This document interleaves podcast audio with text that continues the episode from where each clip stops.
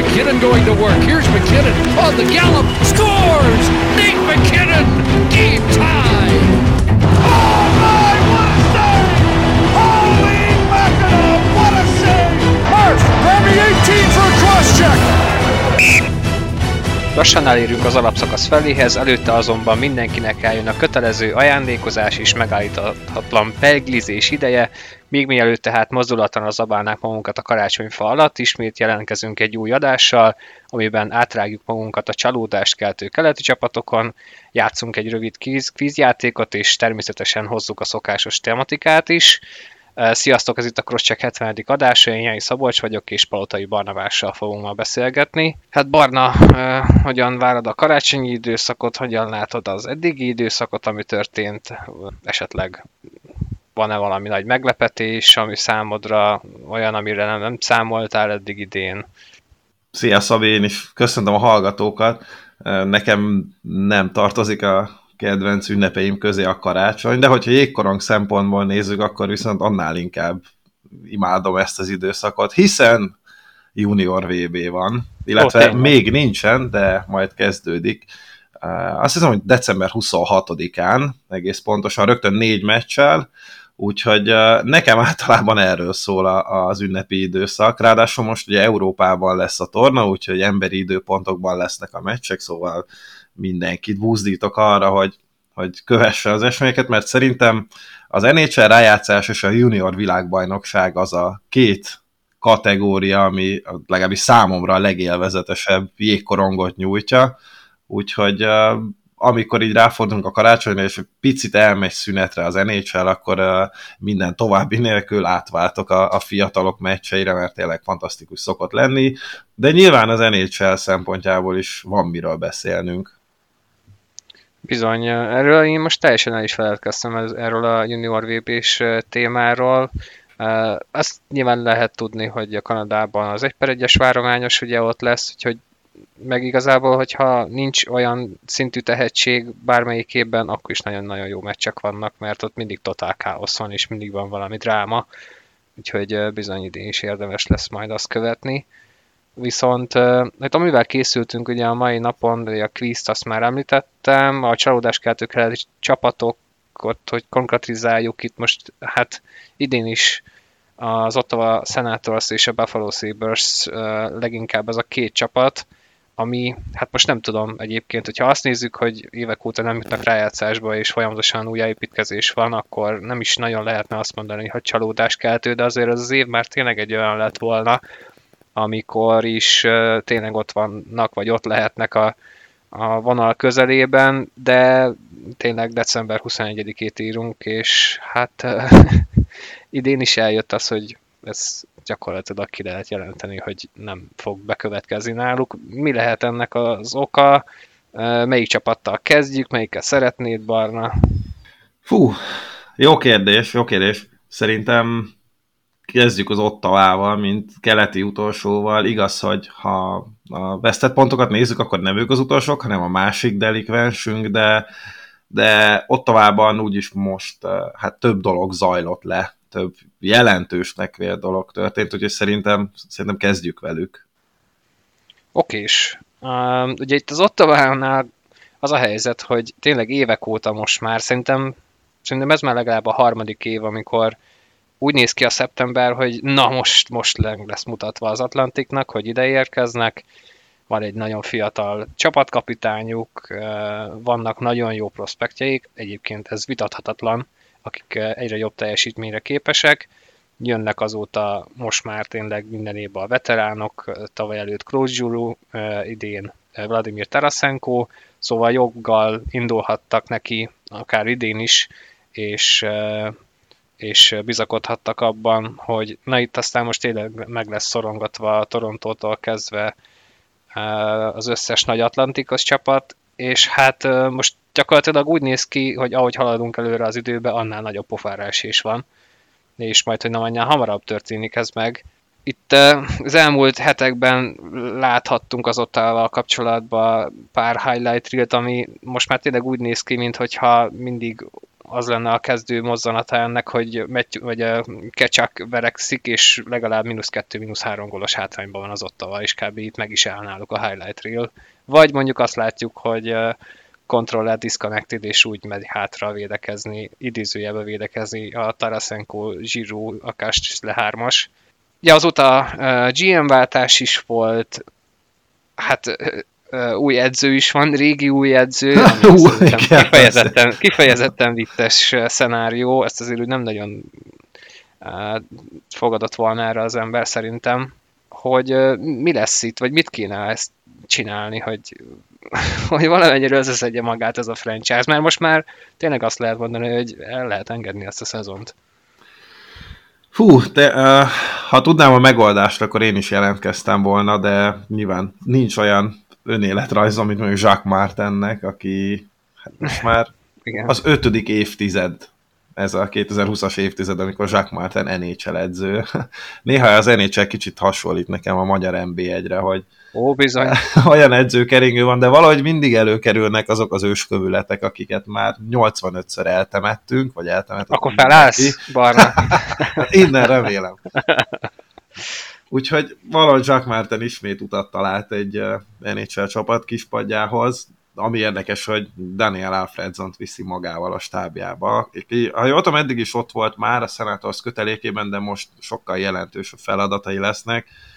A Global series volt már a kispadon. Igen. Egyébként pont az volt igen. az első meccse. Nyilván az egy kicsit más Persze, volt. Igen, de... ez egy gesztus volt. Igen, most szerintem ő sem sejtette, hogy most ez kicsit... Hogy most már tényleg volt. dolgoznia is kell. igen. mert, mert hát itt, itt el kell kezdeni kőkeményen melózni. Nagyon érdekes, hiszen szezon egy harmadánál vagyunk, de már négy edzőt kirúgtak, DJ Smith lett a negyedik, és uh, hogyha megnézzük, akkor az elmúlt nyolc hónapban az NHL edzők egy harmadát lecserélték. Egészen hihetetlen, ami, ami most történik, illetve nekem, nekem ez volt a sokkol, amikor ezt így összesítve láttam, mert kicsit, mintha már hozzászoktuk volna ahhoz, hogy edzők Igen. jönnek, mennek, de amikor ezt így megnézed zanzásítva, akkor azért ez egy döbbenetes képet mutat.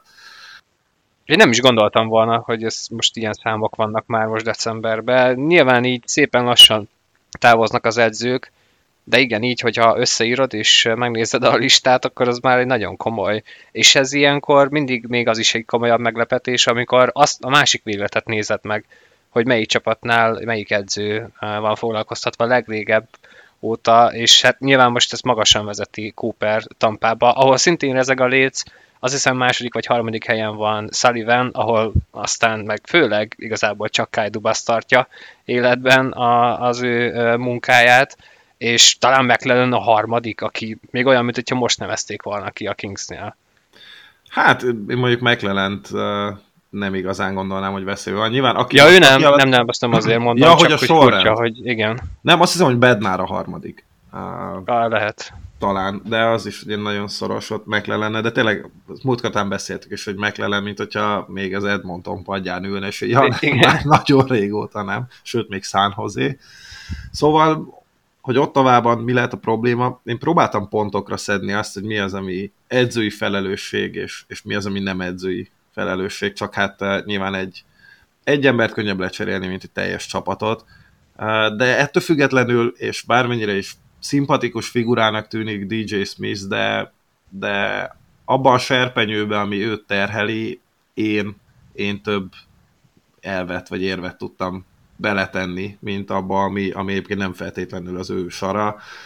Az, hogy ez egy csapat ennyire uh, kiszámíthatatlan és inkonzisztens legyen most már tényleg évek óta, és, és ugye ez, már, ez nem egy, újraép, egy újjáépülő csapat. Ennek a csapatnak nagyjából ott kellene tartania, mint hát a már említett Kingsnek.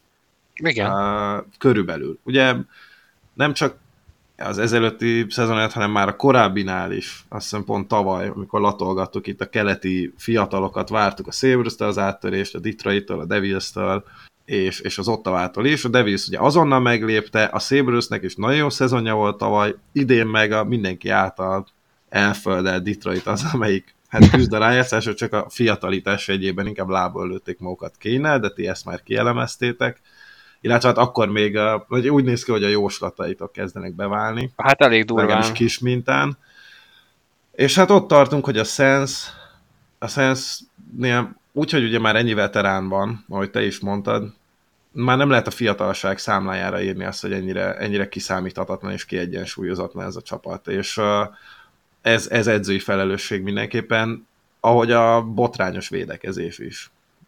Mert mert az, hogy fejetlen csirkeként rohangálnak a játékosok a saját harmadukban, tehát azt, azt egy rendszerbe lehetne fogni. Ezt mondjuk Martin is megpróbálta, aztán ő is rájött, hogy húha, itt nagyobb gondok vannak. És az, hogy évek, évek óta ez is egy, egy nagyon akut probléma náluk, hogy iszonyatosan beragadnak a szezon elején, ez szintén arról árulkodik, hogy akkor ez a csapat nincs jól felkészítve augusztusban, meg szeptemberben, és nem érkeznek meg készen, ami nem, nem Smith felelőssége, az a sérülékenység, meg hát a kapus gondok. Uh, tehát oda akárkit visznek, nagyon úgy néz ki, hogy, hogy megég, nem tudom, az ilyen kanadai sajátság lehet, mert lassan több hát ilyen igen. kanadai csapat van, mint, mint ellenpélda. Úgyhogy akár mekkora Colorado legenda és DJ Smith, a maga néhány meccsével én sem tudom védeni, mert kellett ez a váltás. Nyilván a szurkolók már egy ideje a fejét követelték, már a hát tavaly, is. Szerintem már tavaly is őt tippeltük elsőnek, aki, igen, akit igen, menesztenek. Igen. Én akkor azt mondtam, hogy ezt nem tudom elképzelni, mert Dorion annyira ragaszkodik hozzá, legalább annyira, mint most Kai Dubas ragaszkodik, és fog is ragaszkodni Sullivanhez. Csak hát ugye Batman elintézte Doriont, úgyhogy innentől kezdve, innentől kezdve nem nagyon volt kérdés, hogy most valóban meg fog-e válni tőle egyébként az Ottawa de én amin még gondolkodtam most így, hogy felhoztad itt a Kings párhuzamot, hogy tényleg lehet, hogy ennyit számít az, hogy mondjuk a Kings megcsinált úgy egy új építkezés, hogy közben megtartott egy kopitát és Dautit, akik, akik valahogy így a, a, a kultúrát megtartották még, a győztes kultúrát? Mert, mert amúgy Plusz ugye még lehet, Quick, hogy, is, Quick is ott volt a, igen. tavalyi év végéig, szóval abszolút, abszolút benne van szerintem az, amire gondolsz hogy baromi nehéz tényleg újjáépítkezni egyébként tényleg eredményesen az NHL-be, anélkül, hogy mondjuk lenne jó, most ez így megint hülye hangzik, hogy 20 fogom felhozni, de azért tényleg egy, egy akkora tehetség, ami azonnal meg tud változtatni uh, egy franchise-t. Ekkora szerintem az Ottavánál nem volt, de nyilván nagyon-nagyon jó és nagyon tehetséges játékosaik vannak, csak tényleg néha lehet, hogy pont egy annyi hiányzik, hogy, hogy ez, a, ez a győztes mentalitás és az a fajta kultúra, amin már egyébként kopitárik bőven átmentek korábban, az, az ugyanúgy megvan, és az a légkör is ugyanúgy ott van az öltözőben két ilyen személyiség, ami egyébként ugyanúgy lehet probléma a Detroitnál is, mert ott sem lett ez átmentve, pedig ott is voltak legendák, de nem, nem olyan korban, hogy meg tudták volna őket tartani, úgyhogy és ez amúgy a másik csapatunkra is igaz, bár még az Ottaváról nyilván lehet egy kicsit beszélni, de, de ez a buffalo is uh, igaz lehet, ahol meg aztán mondjuk úgy igazán nagy győztes kultúrát nem is nagyon lehetett átmenteni, hát honnan most a 2007-es menetelés nézzük, vagy nem, nem tudom. Igen, milyen érdekes volt pont mondjuk az a 2007-es szezon, mert akkor ez a két csapat olyan szinten emelkedett ki Hú, bizony. a ligából, és aztán az volt a furcsa, hogy egyik sem nyert, sőt, hát a, a Dax az tulajdonképpen felmosta a jéget az Ottavával a 2007-es döntőben, és ugye pont ezen gondolkozom, hogy hát Alfredsonnak ez a még szűkebb bevonása lehet egy olyan kezdeményezés, hogy akkor igen, hozunk győztes kultúrát, de hát mondjuk a... Ő se nyert. Hát egyrészt nem nyert, másrészt igen, abból a döntőből az egyetlen emlékezetes mozdulata az az volt, amikor három pályáról kilőtte Niedermayert, és teljesen direkt, teljesen direkt, szóval nem lehetett arra fogni, hogy jaj, bocs, hát arra járt az öreg Scotty, nem? Annak De az valami sipszó után volt, nem? Vagy valami a, nagyon bizarr? Az harmad végén volt talán, de erre most nem tenném a nyakamat. A lényeg, hogy eléggé undorító húzás volt, és lehetett látni a frusztrációt rajta de nyilván ettől függően Alfredson egy óriási legenda, és, és talán tud segíteni az ottaván. Hát, hogy Buffalo-ban ki fog segíteni, az talán még nehezebb kérdés, és, és nem tudom, hogy van-e egyáltalán ott arra, hogy, hogy Tom Granától lesz a következő edző, akit ki fognak rúgni, mert, Bizony. mert mert az már egy olyan forró kispad, hogy ha én lennék gránától, én már nem is ülnék rá. Nyilván jégkorongban nem is ülnek kispadon, szóval ez ilyen szempontból egy rossz ilyen képi hasonlat, de de az, az, tehát azt már tényleg csak a lélek tartja, és, és hát Kevin Adams is, meg hát nyilván az új szerződés, amit megkötött Granátóval Kevin Adams, és az a szerződés amúgy csak a következő szezonban lépne életbe, úgyhogy hát milyen jó, és amikor előre ki kell fizetni azt, Igen. miért még el se kezdtél meg dolgozni. Már pedig nagyon-nagyon valószínű, hogy ez fog történni, és, és ott az, hogy, hogy Granato túlélt egy Columbus elleni 9-4-es vereséget, és az, amikor van egy oké, tehát belefér az, nyilván nem örülsz neki, de benne van a pakliba, hogy egy csapatnak minden összén ellened, franchise rekordot állít fel lőtt gólokban. De amikor a liga legótvarabb csapata lő neked kilencet, úgyhogy a meccs felénél már vezet 7-1-re, úgyhogy amúgy te lövöd az első gólt, aztán hirtelen benyelsz hetet. Hát ez volt a probléma. Ez, ez, ez tényleg az elfogadhatatlan kategória, és, és egyébként szerintem a Buffaloért jelenleg jobban lehet aggódni, mint, mint az Ottawaért. Ott már meglépték a kötelezőt, hát Buffalo-ban is szerintem ez, ez nem a, a ha kérdés, hanem a mikor kérdés, hogy mikor köszönik meg Granátónak a munkáját, mert, mert ez, ez tényleg borzalmasan néz ki, és amikor Henrik Lundqvist az, aki országos tévében felkérdezi a csapatot úgy, ahogy van, nem csak, nem csak Granátót egyébként, hanem ugye, amit Lundqvist hiányolt, az a, az a játékosoknak az elszámoltatása és felelősségre vonása, és, és ez, is, ez is egy kultúráról ad egy képet, Hát igen, de ott ez ilyen szempontból tényleg már egy olyan kultúra gördül folyamatosan és egyre mélyebbre, ami, ami nagyon nehéz megfordítani. Tehát, és ott is ez van, hogy vannak bőven tehetséges játékosok, de mondjuk lehet nem kellene egy 21 éves kapusra rábízni az egész szezont. Ugye talán innen indult ez az egész mélyrepülés Buffalo-ban, és az, ami, ami egy nagyon olyan ingatag lábakon állt ez az egész, pedig bizakodónak tűnhetett, tehát hogy benne lehetett a fanbase-be, ugyanúgy, mint az Ottavánál, az Ottava esetében, hogy na, akkor majd én lesz az áttörés. Én, én tényleg vártam azt, hogy ők is egy kicsit szorosabbá tegyék az Atlantikot. Hát egyértelmű, főleg ugye a tavalyi szezon után, amikor Bövék volt a liga egyik legjobb hát, csatásora, de mondjuk, hogyha csak a, a támadást nézzük, akkor, akkor tényleg élmény száma ment, amit a, az a Skinner, Thomson, Tuck trió művelt, az, az valami egészen parádés volt. Ugye mögöttük ott volt az a junior második sor. Oké, okay, Quint elvesztették a szezon előtt, aztán Thomson is megsérült, most Skinner éppen maródi. Nyilván ez sem könnyítette meg a dolgokat, de tehát amíg, amíg egészségesek voltak a kulcsjátékosok, ez, ez addig is rosszul nézett ki. Igen. Ugye egyetlen egy kettes győzelmi sorozata van idén a Buffalo-nak. Kettőnél több meccset egy húzamban nem tudott nyerni ez a csapat, és kettőt is csak egyszer. Hát és ennél kisebb győzelmi sorozat nincs, Így hogyha van. ezt lehet Igen. sorozatnak írni. És a tavaly hát, ilyenkor indultak meg fölfelé, most, most nem tudom, látod annak bármi szikráját? Ez a csapat egyszer csak megrázza magát, és mondjuk a következő 20 meccsén szerez 34 pontot?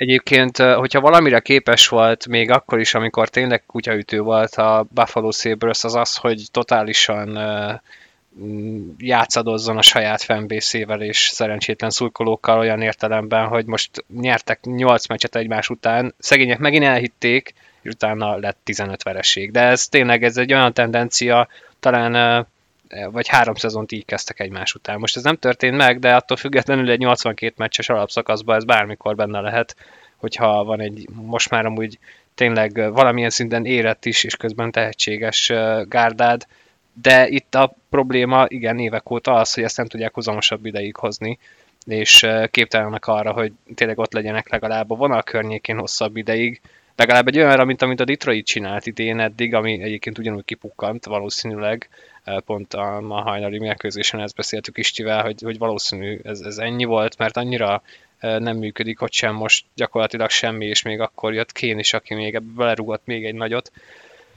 Úgyhogy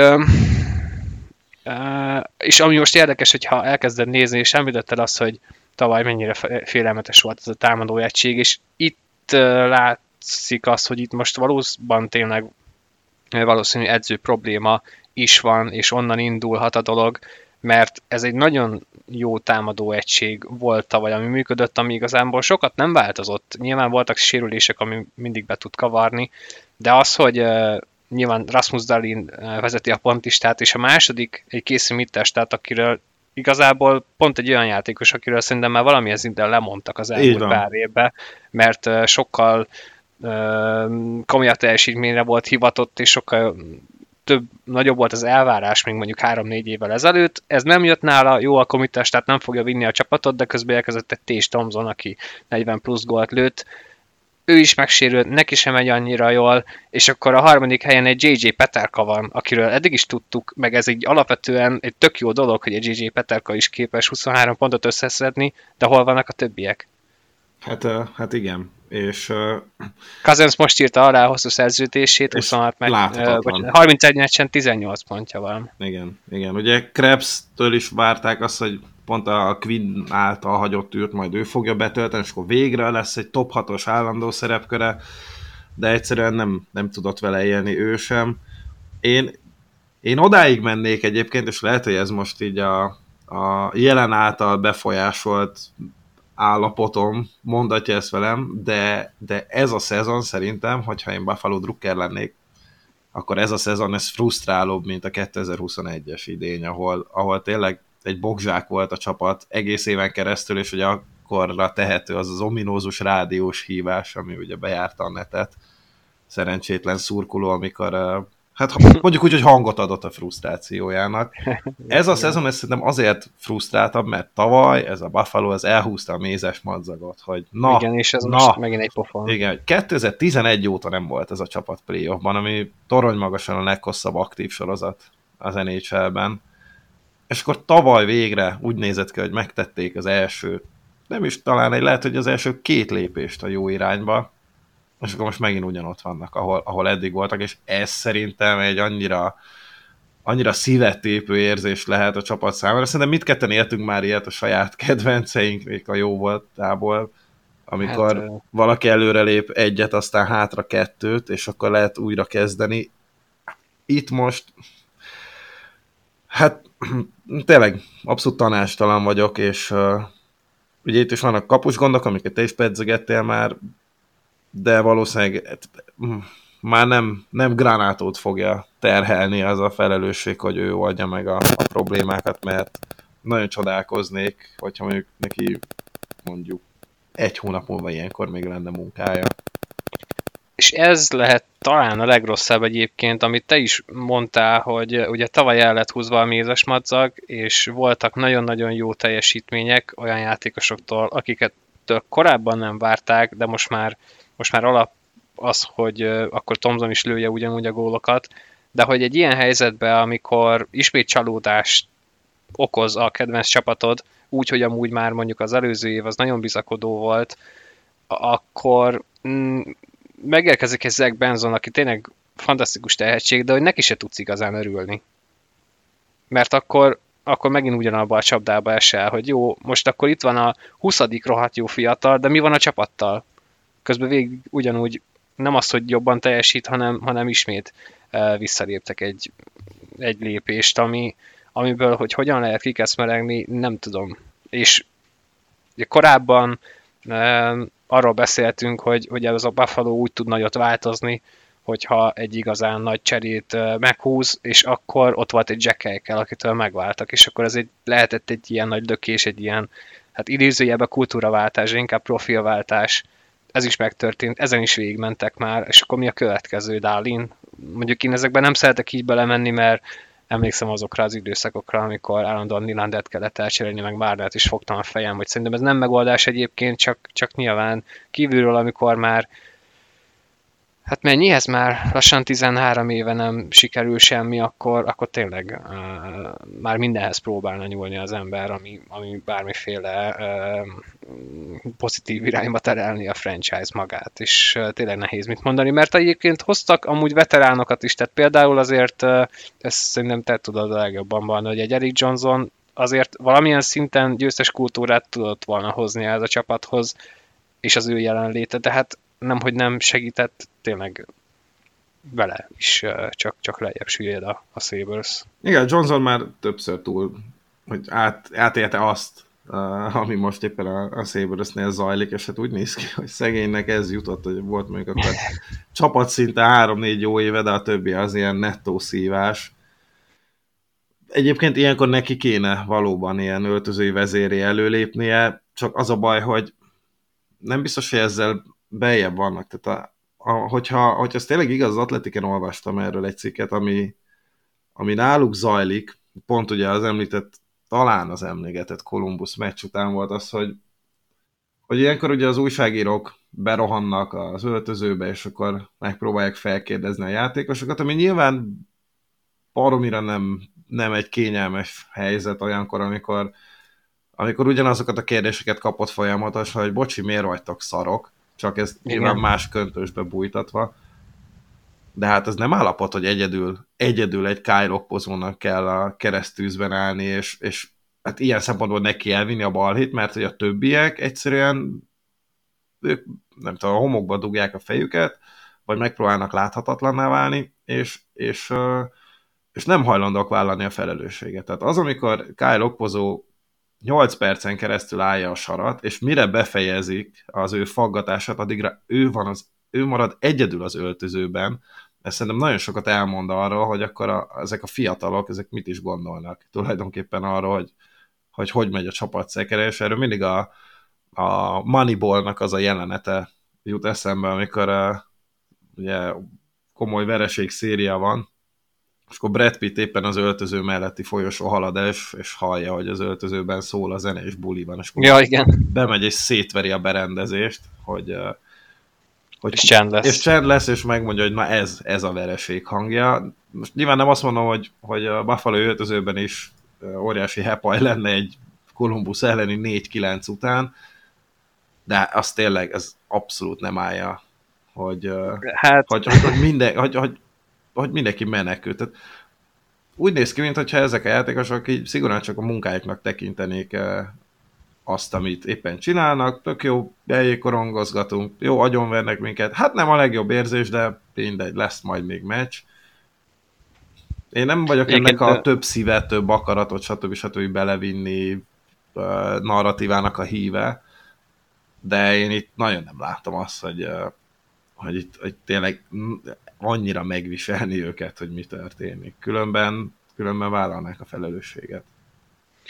Egyébként itt ugye mondtad Eric johnson hogy ő már élt át ilyet, de ugye ő később azért győztes csapatnak is tagja volt szerencsére, de hát, hogyha már itt okpozót mondtad, és 8 perce állnia kell a sarat, hát szegénynek, szegény igazából 2008 óta ekkora kusban kéne ülnie, mert ugye ő akkor volt komoly részese az Islandersnek, amikor az a csapat volt még szar, aztán utána átkerült a Buffalo-ba, ami azóta is szar.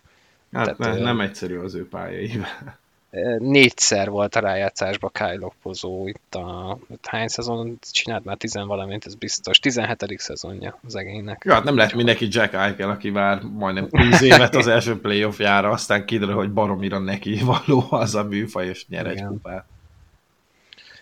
Na jól van, hát ezt uh, igazából gondoltuk is, hogy nem fogjuk megfejteni egyik franchise helyzetében sem, hogy uh, valóban mit kellene nekik csinálni, igazából inkább csak az a helyzet, hogy beszélni kell róluk, mert, mert évek óta várjuk azt, hogy, hogy odaérjenek, és tényezők legyenek ebben a ligában, vagy legalább a saját divíziójukba, de hogy az, hogy ez már most decemberből bekövetkezik, és el lehet könyvelni, hogy ez idén sem történik, meg az egy kicsit szomorú.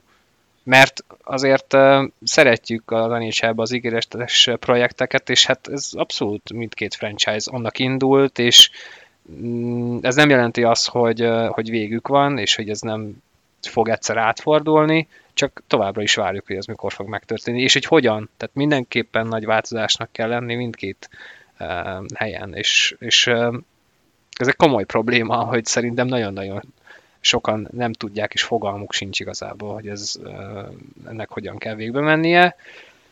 Viszont jövünk aktuális esetekkel is, történésekkel, ugye itt most visszatérünk a tematikához, ami a Thread, Dead End, Hero Zero, és majd a végén jövünk egy kis kvízzel is. Úgyhogy szerintem akkor folytassuk mondjuk a trendekkel, ahol szerintem átadom neked, Barna, a szót. Két nagyon izgi dolgot hoztál, az egyikre nem igazán lehetett szerintem idén számítani, vagy nem tudom, akkor felteszem így a kérdést. Okay. Arra arra számítottál volna inkább, hogy a kapusgól jelenségét, tehát trendek fogod gondolni a következő pár évben, vagy hogy az, hogy a Flyers jó lesz? Melyikre van kisebb esély? Hát ha utólag szeretnék okoskodni, akkor igazából, és akkor gyorsan el is mondom, hogy miért lesz trend a kapusgól, vagy már az, mert egyébként, hogyha azt nézzük, hogy Flyers-el számítottam, akkor egyértelmű nem, de hát ki, ki számított egyébként.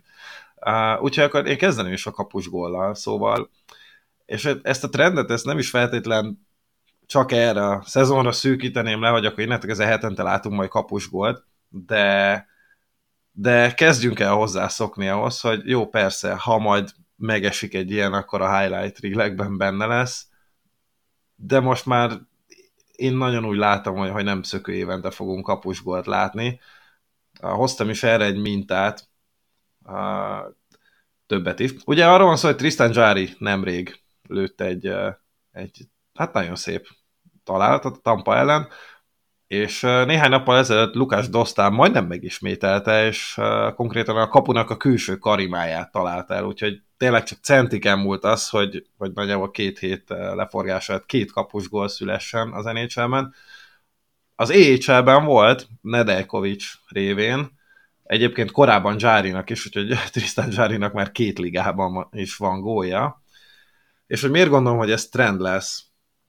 2023 az első olyan naptári év az NHL történetében, amikor kettő direkt kapus gól született. Ugye a direktet úgy értem, hogy jóval több kapusnak van gól beírva, de ugye a kapusgóloknak nagy része, vagy hát többsége az, az úgy született, hogy, hogy a, ő volt, aki utoljára beleért a korongba, aztán lett, hogy öngól, Fun fact, hogy Martin Brodernek van ugye a legtöbb kapusgolya három, de ebből kettő az amúgy az ellenfél öngolja volt.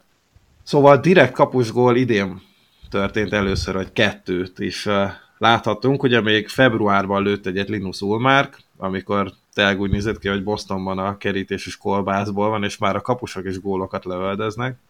És aztán ugye Járinak volt most november 30-án. De ezt megelőzően volt Pekka Rinnének egy direkt kapus gólya még 2020 januárjában, azelőtt pedig a Mike Smith uh, még Phoenix, most még létezett ilyen, hogy Phoenix Coyotes. Ket... Sajnos még mindig, hogyha Igen. úgy Szóval 2013. október 19-én lőtt egy gólt a Detroitnak, ugye az egy utolsó másodperces találat volt. Hát amit ebből le lehet szűrni, az az, hogy... Egyébként előtte, vagy előtte azt hiszem Tim Thomas próbálkozott állandóan, nem? Vagy annyira nem néztem utána egyébként ennek a témának, mint te, de rémlik az, hogy ő talán időszakban nagyon próbálkozott. És nyilván Broder meg állandóan. Igen, többen is voltak. A lényeg az, hogy hogy most már rengeteg olyan kapust látunk, aki, aki ütővel is magabiztos, Uh, nem Markströmre gondolok, mert, Markström, mert csak azt hiszi, hogy magabiztos vele, de hát uh, ahogy a tavalyi melléket példák mutatják, egyáltalán nem az. Hát gól lesz belőle, Igen. csak rossz irány. Szóval nagyon sok, tehát például, hogyha csak megnézzük mondjuk Sestjorkint, akinek hát parádés passzai vannak, és élmény számba mennek, és uh, borzalmas lehet egyébként a Rangers ellen emberhátrányban játszani, mert akárki kilövi a karon, Sestjorkin összeszed, és nem megállítja a kapuja mögött, hanem azonnal dobja vissza támadásba a társakat, hogy az ellenfél ne is tudja lemenni cserére. Szóval nagyon sok kapus magabiztos az ütőjével, és, és előszeretettel próbálkoznak is. Ugye például Zsárinál, sőt még tavaly, vagy hát tavaly, kvázi idén Ulmárknál is azt láthattuk, hogy nem kettő, hanem egy gólos hátrányban emelte rá. Tehát az ezt megelőző két direkt kapusból gól, Smith és Rinné is már két gólos előnyben született, és lett belőle három. Itt most már az, hogy mínusz egynél is emelgetik rá szépen. És ugye tavaly is volt Swaymannek majdnem egy gólja, Ulmárké hát, után. Tényleg. És akkor idén volt Zsári és Dostál, úgyhogy, és mind a kettő Swayman és, és Ulmárké is nagyon kevésen múlott, úgyhogy ez, szerintem ez a kapusgól dolog, ez olyan lesz, mint, mint, mint ezek a láb közötti gólok a csatároknál, hogy, hogy annó, ha évente egy született, akkor tapsoltunk hetekig, most meg már az van, hogy jó, persze bekerül a heti összefoglalóba, tök fasza, de hát most már ez majd, hogy nem alapkövetelmény. Nem Igen. azt mondja, hogy a kapusgól... Mutas valami újat. Igen, tehát a kapusgól nem lesz alapkövetelmény soha, és nem, nem lesz mondjuk a kapusoknál kiválasztási alap, hogy na, akkor rá tudod emelni, de, de szerintem ideje megbarátkozni azzal a gondolattal, hogy, én azt mondom, hogy még ebben a szezonban fogunk látni kapusgolt, és, és innentől kezdve... Minden évben mondjuk egy? Én, én nagyon könnyen el tudom képzelni, igen, hogy, hogy ez, ez egy sokkal gyakoribb jelenség lesz, és az, amit most látunk, ez, ez, nem, ez nem egy anomália, hanem ez egy tendencia. Egyébként ezzel, ezzel abszolút egyet tudok érteni, és látom azt, hogy, hogy miért hozhat fel ezt a dolgot, mint trend, és ugye nem csak erről a szezonról, hanem úgy igazából a következő pár évben, és ebből is látszik, hogy, hogy mennyire változik a liga, és egy tökéletes jele annak, hogy itt tényleg nagy változás ment végbe az elmúlt pár évben, anélkül, hogy mondjuk úgy igazán realizáltuk volna, hanem most látjuk azt, hogy bassza meg, alig van 90 1% körüli védési hatékonyság. Folyamatosan megy le a védési hatékonyság, szépen lassan folyamatosan megy fel a meccsenkénti várható gólátlag. Szóval olyan szinten vett egy fordulatot a liga egy ilyen 5-6 év leforgása alatt, amikor még korábban, nem is annyira régen, Jamie Ben 80 akárhány ponttal pont király tudott lenni. És 87? 87-tel, és ez most elképzelhetetlen. Tehát, hogy konkrétan ott tartunk, mint talán így a 90-es évek közepén, a második felén, hogy akár egy ilyen 140-150-160 pontokat, nyilván ott is megdividnek, és a legjobbnak kell lenni, de hogy ez a ez a mostani NHL, és az, hogy valaki most már, aki eddig 40 gólos volt, annak 50-et kell lőnie, mert az 50 az új 40, meg a 60, amit megint Matthews majd ostromol. Szóval egyébként ez szerintem egy tök jó dolog, mert én emlékszem arra az időszakra, amikor böngészted a statisztikákat, ilyen 2006, 7, 8, vagy akár még 12-ben is, és egyszerűen nem értetted, hogy hogy a faszba volt az embereknek ennyi, vagy mi volt. Jó, biztos azért volt, mert akkor még rossz, rossz volt a felszerelés, nem tudtak védekezni, nem voltak olyan tehetséges játékosok, hanem volt mondjuk, amit ugye a talent poolos adásban is beszéltünk, hogy volt minden csapatnak két baromi jó sora, a többi meg ECHL meg AHL-ből kutyaütő. De nem, mert egész egyszerűen a játékmenete és a játék struktúrája és az, hogy hogyan építkeznek fel a csapatok, e, és milyen tendenciák mennek folyamatba, vagy, vagy végig ezeknél a, a csapatoknál is, e, míg határozzák meg egy-egy franchise-nak a játékát, ez teljesen átfordult ismét egy olyan irányba, hogy egész egyszerűen rengeteg gól van, és így lehet meccseket nyerni, és most már nem a 2001-es New Jersey Devils van a 2-1-es győzelmekkel. Persze lehet, hogy egyébként a play ez ugyanúgy el fog jönni,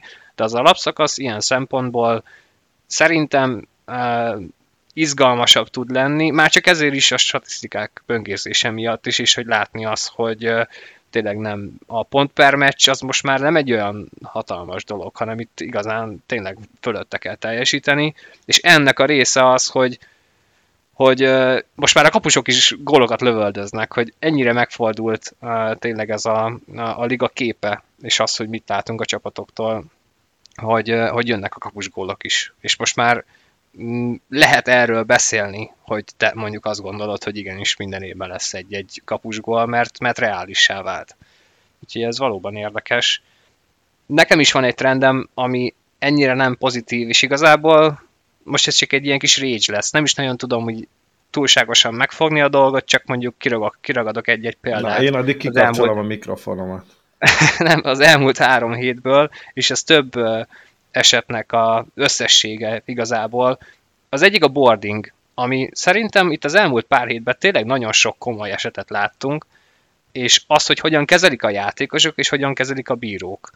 Mert szerintem ez is egy olyan egy olyan tendencia, amit látunk az elmúlt időszakban, hogy sem a játékosok nem tudják igazán rendesen kezelni, sem pedig a játékvezetők, és ez valamilyen szinten össze is függ.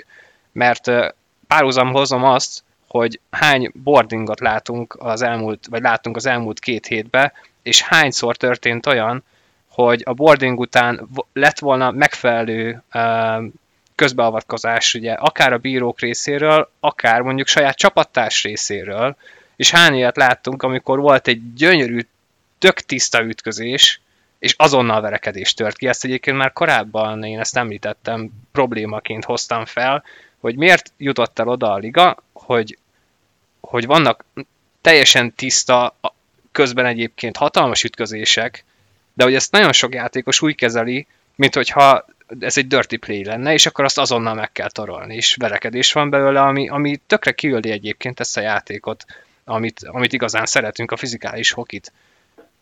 Közben pedig ott van a Grubranson eset, amikor egy gusztustalan ütközés nyom rajta Cousins, nem történik semmi, sem a bírók nem avatkoznak közbe, tehát nem büntetik azt, aki gusztustalan ütközött, sem pedig a játékosok nem mentek oda, holott ugyanezek a játékosok egy olyan helyzetnél, amikor egy teljesen tiszta ütközés van, akkor mindenki azonnal megőrül, kesztyű le, és akkor agyon kell verni azt, aki egyébként szabályosan ütközött.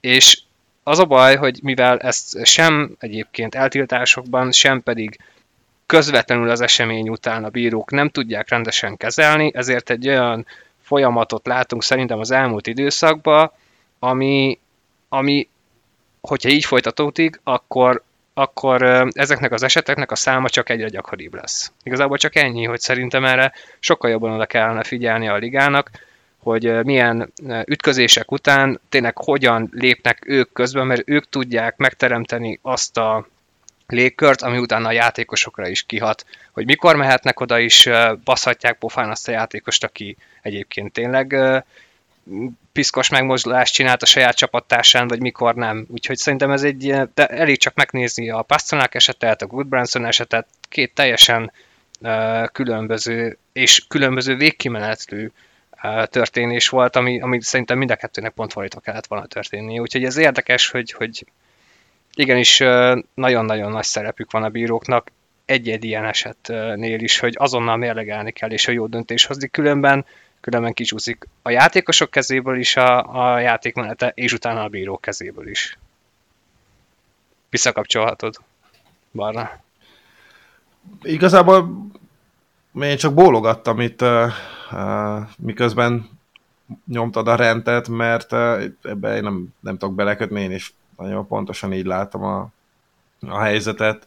Itt ugye, amíg nem lesz normálisan büntetve, mondjuk a liga által eltiltások révén, amit már egyébként olyan ja, sokszor... És, bocs, ugye, és ugye ennek az lett a vége, bocsánat, hogy Goodbranson tiltották el egy Igen, persze, hát mert ugye Azt a játékos, aki egy, igen, azért, mert törlesztett. Tehát hogy ilyen szinten nincs ez kezelve rendesen a ligában, ez, ez nagyon nagy probléma, de... Na, ugye, mert hogy pont, pont ez a probléma, hogy, hogy ugye Goodbranson is azért vette a saját kezébe a dolgokat, mert uh, igen. egyrészt nyilván teljesen tiltán volt, ahogy a játék hevében ez egyébként abszolút megmagyarázható, de hát lehet, hogy az is ott motoszkált a fejében, hogy, hogy a ligától Cousins a világon semmit nem fog kapni, és a liga már nagyon sokszor beígérte azt, hogy vigyázunk a játékosok testépségére, főleg a fejre, stb. stb. Hát úgy néz ki, hogy náluk a nyak, meg a hát, az úgy nem minősül. Az mindegy, az, az mindegy. Fontos pontnak az emberi testben.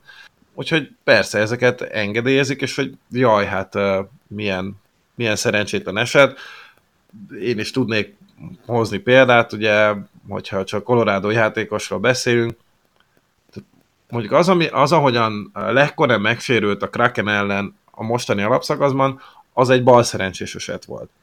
Az, hogy a playoffban ugyancsak a Kraken Cogliánót kinyírta, és tényleg neki elrepettek a csigolyái, és az egy abszolút szándékos boarding volt, és ugyanúgy semmi, az égvágon semmi nem történt onnantól kezdve, csak talán volt valami pénzbüntetés, vagy fú, nem tudom, max. egy Ja, meccs, hát a szokásos ötletres csekk. Igen, tudod. igen. Hogy amíg, amíg a liga uh, szintjén nincsen nem is azt mondom, hogy egységes szabályozás, mert olyan a büdös életben nem lesz. Meg az sem, hogy következ, következetes Na, hát ez a vagy bármi, mert hogy ilyen sem lesz, mert ezt, ezt hiába kérik rajtuk számon. Nagyon-nagyon régóta egyszerűen még csak, még csak a fontossági listájukon sincs fönt az, hogy, hogy, hogy tényleg meglegyenek ezek rendszabályozva, addig valóban, ahogy te is mondtad, igazából várhatunk a csodára, vagy várhatunk egy egészen szörnyű esetre, ami, ami igen. lehet, hogy benne van a pakliban, és mondjuk Hát Larkinnál is benne lehetett volna. Így, igen, igen. Aminek ugye megint az lett a vége, hogy Peron tiltották el, ami rendben neki sem kellett volna így reagálnia, de ugye nem mindegy, hogy mi, mi miatt történik. Hát ez a, ez a tipikus, ez a tragedy waiting to happen. Szóval Igen. én nem szeretném az ördögöt a falra festeni, ebben a szezonban lesz a Steve Moore esetnek a 20. évfordulója, az egyébként egy törlesztésből indult, vagy hát egy törlesztésből származott az a sérülés, ami elképesztően balszerencsés volt, meg egyébként roható patkány is. Az a helyzet, hogy a palánk nyilván nem annyira kemény, mint a jég, de azért láttuk már pályafutásokat tönkre menni ilyen boardingok után, nem, és nem feltétlenül kényszerült kerekesszékbe a szenvedő fél, de úgy néz ki, hogy a liga az vár és vár, hogy hú, de jó, itt is megúszta évbőrrel. Jó, hát agyrászkódás, majd összeszedi magát. Jó, majd visszatér. Nem baj, itt az 5000-es csak repül a másik félnek. Amíg ilyen szankciók vannak, addig szerintem nem érdemes azt várni, hogy ez, ez a jelenség ez, ez eltűnjön. Sajnos ezért raktam trendbe. Igen. Abszolút vállalható és valid, sajnos. Úgyhogy ez a része szerintem ennyi. Úgyhogy mozhatod a, a te trendedet, a másodikat. Hát hozom akkor a Flyers, és uh, ebben azért lesz ilyen vágyvezérelt gondolatfonal, mert uh, igen, azt, azt azért sokan tudják rólam, hogy a flyers is már, hát már nagyjából, vagy több, picit több mint 20 éve szimpatizálok, és uh, a kelet minnesota Viszont ezt, ezt, ezt meg se hallottam. Szóval nagyon-nagyon nehéz, de ugyanakkor úgy viszonylag egyszerű megfejteni, hogy uh, hol is, vagy miért tart ott a Flyers, ahol. Most abban azért meg lehet egyezni, hogy ez a Flyers ez a masszívan túl teljesít túl azon, teljesít. amit mondjuk a kerete alapján gondolnák róla. Ergo, én nagyon szívesen kimondom, hát hogy jelenleg John Tortorelláé kell, hogy legyen a Jack Adams trófea, és ez a mondat annyira örülök, Merész. hogy elhagyja a számat, hogy az valami... Decemberben. Nem, nem októberben az ilyen ökörködésnél, hanem már mindjárt karácsony. Igen, és, és hát nyilván vannak olyan edzők, akik még megérkeznek egy új csapathoz, amit átvesznek, és aztán már az első évben tökéletesen látszik a, a, a munkáiknak a lenyomata a csapaton, ami hirtelen felemelkedik, és hú, de jók vagyunk.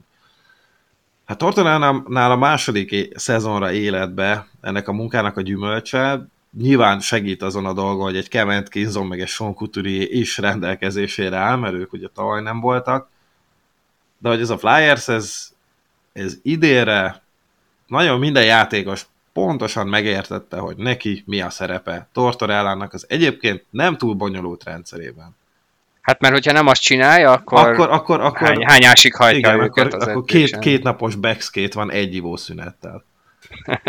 és nagyon úgy néz ki, hogy ez a Flyersnek egyébként ugye még passzol is, ha már itt klubkultúráról beszéltünk, akkor a Flyersnek nagyon jól áll egy ilyen, egy ilyen stílus.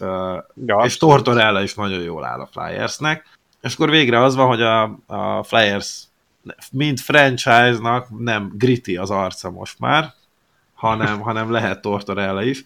Hogyha megnézzük csak a számokat, kapott golokban hetedikek, ember, ember hátrányos kivédekezésben negyedikek, rengeteget lőnek kapura, ami ugye szintén annak a, a, az indikátor, hogy nem egy, nem egy bonyolult játékot játszanak, bejönnek a harmadba, lehet, hogy egy-két cycle-t lefolytatnak, de aztán tüzelnek, meg aztán irány a kipattanó hogyha 5 az 5 ellen nézzük, akkor a 11. legtöbbet próbálkoznak kapura lövéssel, és a, a várható gól mutatójuk, hogyha a százalékos eloszlást nézzük, akkor az a harmadik legjobb, úgyhogy uh, hihetetlen munkát végzett Tortorella. Mindenki, hát most már úgy, úgy látszik, hogy magáinak érzi ezt a rendszert, mindenki hajt, iszonyatosan kapar, mert uh, ugye vannak olyan csapatok, amelyek megengedhetik, és ezt is én már legalábbis sokszor hangoztatom, hogy egy csapat nem veszi komolyan mind a két 82 alapszakasz meccset, lesznek olyanok mondjuk, hogy tehát van mondjuk egy jó csapat, amelyik átlagosan a 10 meccséből hetet megnyer. Ebből a 7 meccsből lehet, hogy lesz kettő olyan, amit egyébként, vagy amit egyébként borzalmasan szarul játszik, csak van két vagy három extra klasszis, akik villannak fejenként egyet-egyet, vagy az egyik villan hármat, és megnyerték a meccset. Most a Flyersnél nincs ilyen extra klassz, és ugye óriási különbség van abban, hogy mondjuk hát 10, nem, 10 meccsből 5 nyersz meg, vagy, vagy 10 meccsből 7 nyersz meg, mert az egyik az masszív playoff, a másik meg egy masszív playoff alatti csapatnak a mérlege. És a Flyers nem hagyatkozhat arra, hogy majd lesz, jön egy-egy sztár és villan, és akkor majd ő ellopja a meccset, maximum a kapusok. Ott is azt mondja, hogy Hart ha nem is a, nem is a, a nagyon-nagyon régi formát veszi elő, de egyre jobb, de ugye egy eléggé kapusbarát rendszerben véd most, hiszen, hiszen a Flyersnél nem azt mondom, hogy minden a védekezésről szól, de ott kell mindenkinek 110%-osan fegyelmezetnek lennie, különben húzhat a lelátóra a következő meccsen. És ezt egyébként a játékosok is tudják, és nagyon jól meg is oldják egyébként. Hihetetlenül elfolytják az ellenfeleknek a támadásait. Hogyha a védekező számokat nézzük, mind minden kategóriában szinte top 5 ez a csapat. És ez, ez tulajdonképpen az, hogy egy egyszerűsített játékot játszol, ez ugye arra is garancia, hogyha valaki lesérül, és berakod a helyére a következő embert, valószínűleg ő is tudni fogja, hogy mi a szerepe. Viszont, ugye, tehát eddig, eddig az, hogy miért trend, amiért egy picit azért vannak kételjeim, hogy egy ilyen, egyrészt ez a szisztéma, ez, ez nagyon-nagyon el tudja használni a játékosokat, és bőven benne van a pakliban, hogy mondjuk a 60. meccs után ez a Luffy ez kipukkad, mert már mindenki csapágyasra van hajtva, viszont tényleg abban, abban bízhatnak, hogy bárki, bárki, akit bedobnak, az át tudja venni annak a, a feladatkörét, aki, neki ugye előtte lett volna, hát most kivárta volna azt, hogy mondjuk Sean Walkerről kiderül, hogy egy eszméletlenül jó hátvéd. Vagy hogy Nick Zéler nem egy hetedik számú hátvéd, hanem elviszi a top négyet bármikor. Ugye Zarheimről is ki már beszélt korábban. Uh, szenzációs, ami zajlik Filadelfiában, és ugye egy-egy játékosnak a fejlődése is gyönyörű, de az, ahogy ez a tényleg amúgy nem túl bonyolult rendszer, de egyébként meg olajozottan működik, az, az egyébként külön egy, egy szépség. Egyébként a franchise szemszögéből talán ez lenne a legjobb, hogyha valóban el tudnánk húzni így a 60. meccs környékéig ezt a jó teljesítményt, például az általad említett játékosok, akik már most ott vannak, de rengeteg csapat radarján is azért, hogy cseréljenek érte, vagy értük akkor, hogyha majd eljön a márciusi deadline, és majd lehessen erősíteni a rájátszás, mert ezért azt valljuk be, hogy igen, én egyébként pont egy picit azért egyeztettünk a műsor előtt, és pont azon gondolkodtam, hogy már most dedembe rakom a Flyers-t azért, mert a hát mert hogy nem fogják tudni fenntartani ezt a játékos és ezt az eredményességet 82 meccsen keresztül, viszont ugye most a naptárukra rápillantottam, és azért lesznek bőven olyan ellenfeleik még a végig a január során is, amiket bőven meglephetnek, és vonal alatt is vannak.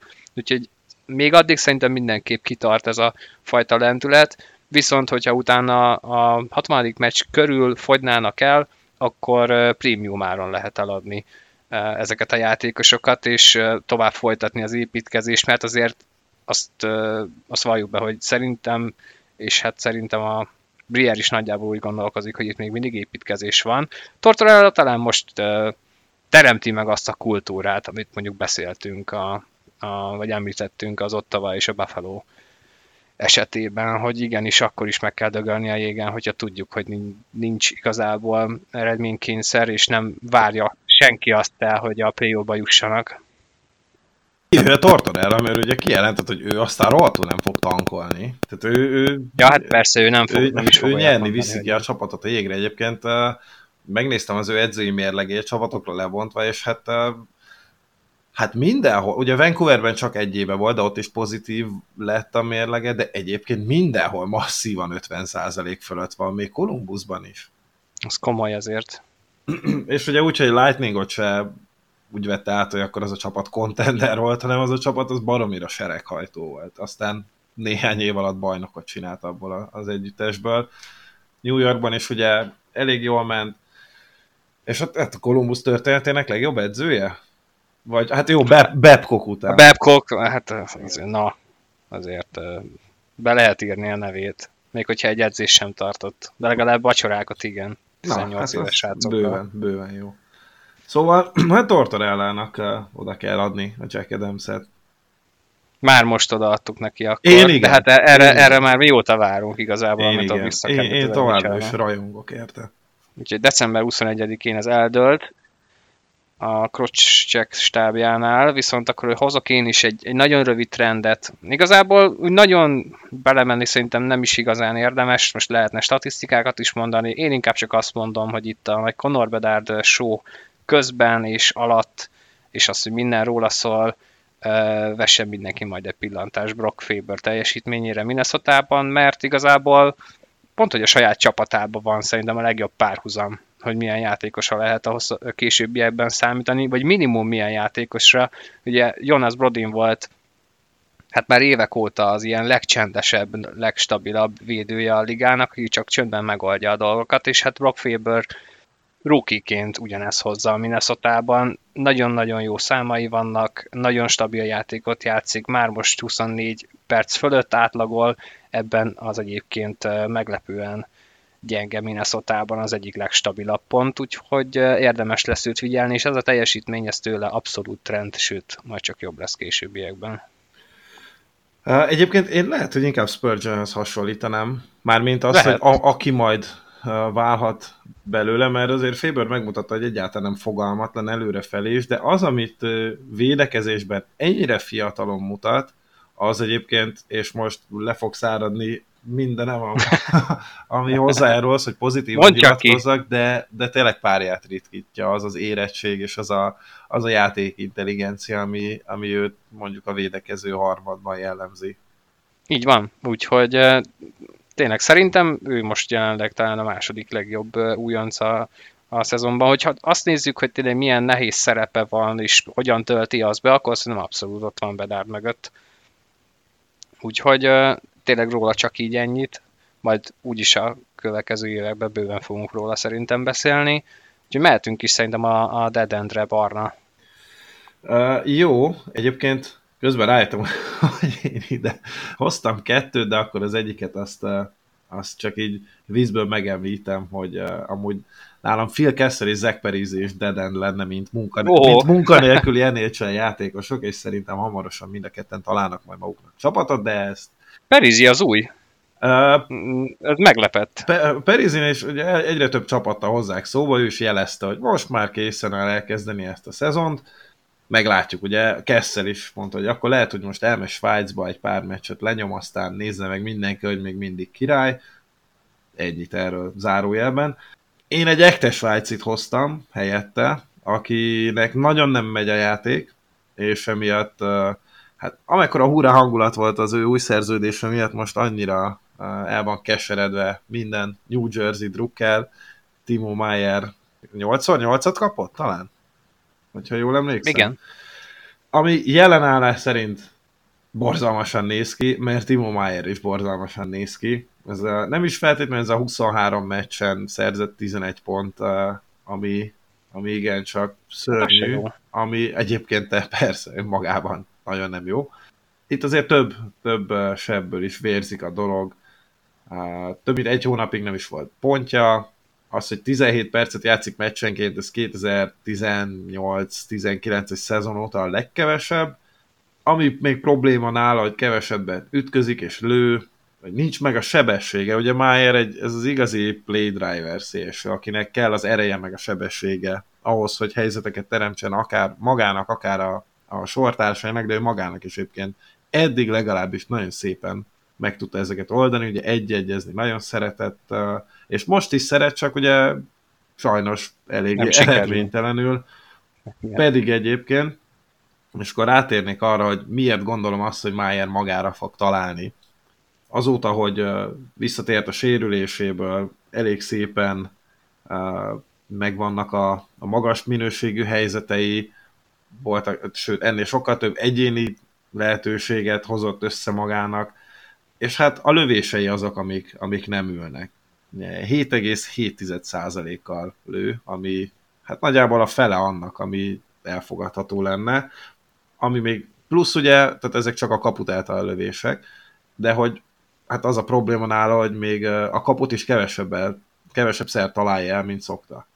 Ugye Lindy Ruff kijelentette róla, hogy Ugye Mayer is hagyott ki meccseket sérülés miatt. Úgy néz ki, hogy, hogy ez a sérülés ez még mindig, mindig zavarja őt, és Raff elmondta, hogy dolgoznak azon, hogy visszanyerje a formát, és meglegyen a sebessége. Ha ez összejön, akkor valószínűleg Mayer is sokkal aktívabb lesz, mert ezt is hiányolják vele kapcsolatban, hogy, hogy nem, is, nem ütközik annyit, azért ő, ő egy hát amúgy egy erőcsatárnak titulálható szélső, de vagy most már ezekből is visszavett, védekezni egyáltalán nem védekezik, de Raff, ahogy mondom, es, megesküdött arra, hogy, hát szinte megesküdött arra, hogy, hogy vissza fogják hozni a formát, és meg lesz Mayernek az a sebessége, ami ugye az ő sikerességének az alfája és omegája. Egyébként a Raff meg is ad ehhez minden segítséget az egész karrier során, hogyha a támadó harmadbeli startokat nézzük, az most a legmagasabb,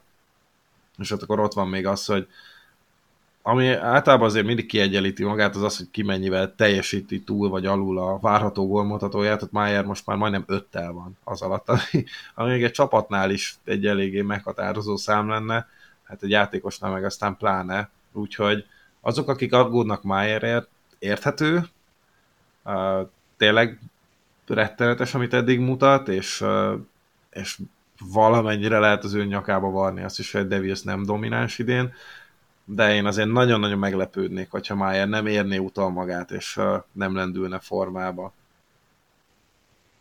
Egyébként tudom, hogy itt a, ez a statisztika ugye az NHL-nek és a teljesítménynek a, a feje is omegája, de, de hát azért mégiscsak mínusz 17-23 meccsen, ami, ami már valannyira Persze, szar. igen, igen. Tehát az, megemlíteni. igen, az ilyen kiugró számokat szerintem a plusz-minusznál akár lefelé, akár felfelé, de érdemes azért komolyan venni. Igen.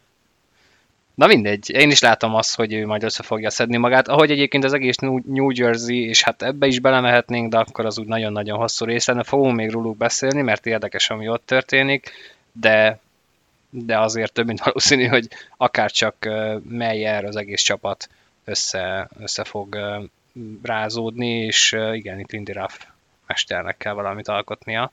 Nálam a Dead End az sokkal rövidebb lesz, igazából hasonló vonal, mint ami a Flyersnél van, de ez a Calgary annyit sem fog elérni, és itt nem fogunk beszélgetni szerintem 60 meccses jó teljesítményről, mert amit az elmúlt időszakban látunk tőlük, és az, hogy, hogy 50%-on vannak, az szerintem már eleve kimagasló a saját magukhoz képest, és ami következik majd egészen márciusig, az szinte borítékolható, ugye ez már nyáron láthattuk és hallhattuk róluk ezekről a játékosokról és azokról a hírekről, hogy gyakorlatilag senki nem akar calgary maradni, majd utána jött Craig Conroy is hajtótájékoztatója, aki meg csak annyit mondott, hogy ő olyanokat akar, aki calgary akar játszani, Hát valószínűleg Elias Lindholm sem akar, valószínűleg Noah Hannifin sem akar, valószínűleg Christopher Tanev sem akar, és úgy, hogy ezek a játékosok most még itt vannak, úgy vannak éppen 50%-on, és ezek a játékosok nem lesznek itt év végén, úgyhogy érdemes lesz figyelni őket majd ilyen szempontból, hogy hol kötnek ki, ugye az Adarovot már elcserélték,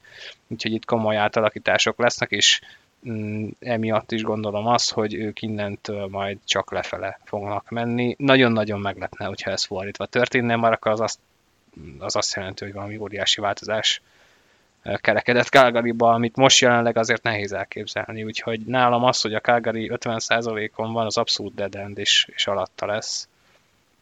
Nem győzött meg az, hogy Markström visszatért? Annyira nagyon nem. Ennyi. Valahogy, valahogy nem. Neki is könnyen el tudnék képzelni majd egy másik csapatot, bár ez nem, az ő esetében nem olyan egyszerű most már azért, csak 33 és 6 milliós fizúja van még három évig. Tehát majd Conroy megmutatja tudását. Úgyhogy szerintem mehetünk is a következőbe, mert van még itt bőven csapat is, egyéniség is, és még kvíz is, amit végig kell szaladnunk. Úgyhogy uh, én megadom neked most akkor a szót, Barna, a, a te hősödre. Hát kinek nem a hőse? Amúgy igen, ez egy akkor én áttérek a cseh és hát a hősöm az most már nem az NHL-ben játszik, de ki tudja, lehet, hogy még ott is helye Ki lenne. tudja, hát ezt figyelj. Szóval Járomír Jágörről van szó, ismét, aki egyébként nekem sose volt a kedvenc játékosom, de, de amit, amit művel, az... Figyelj, nekem szerintem olyan 20 éve nekem olyan 15-20 éve kezd a kedvencem lenni, és már akkor is 30 felett volt. Igen. Hát Jágor 52 lesz majd februárban. Uh, Óriási. Jágor úgy gondolta pár nappal azelőtt, hogy belávág profi karrierjének 36. profi szezonjába. Hát valakinek 36 évesen már véget ér a pályafutása. Jágor most kezdte el a 36. profi szezonját. Kladnóban, ugye... A, És ki tudja, hol a vége. Igen. Ugye a felállás az továbbra is ugyanaz. Ő a tulaj.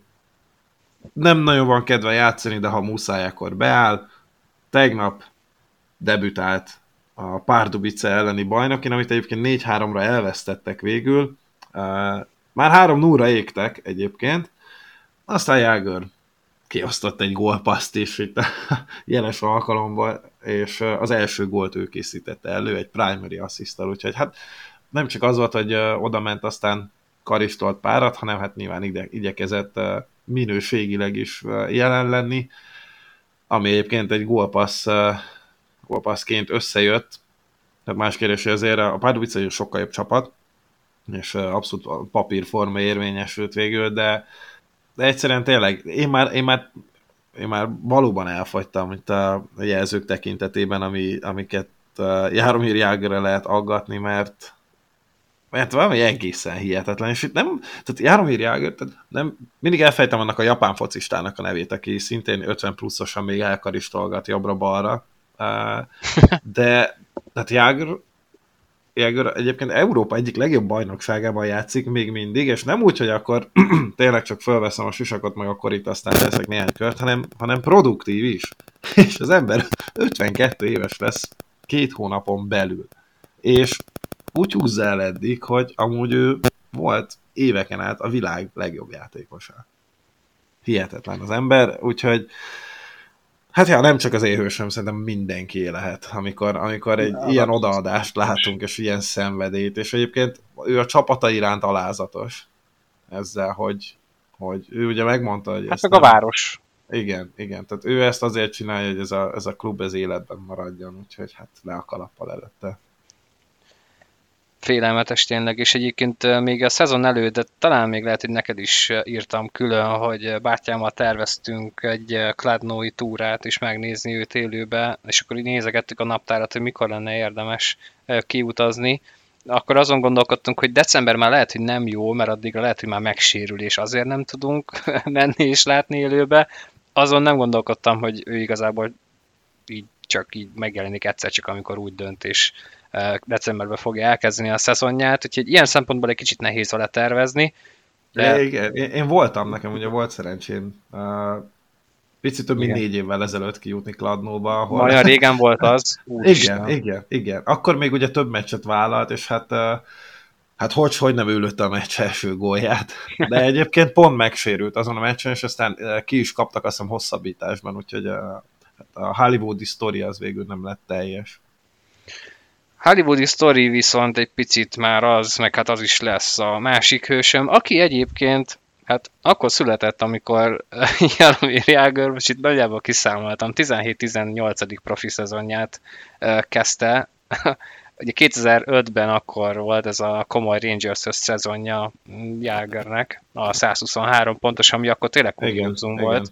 Igen. Conor Bedard július 17-én 2005-ben született. Tényleg csak annyi, hogy az a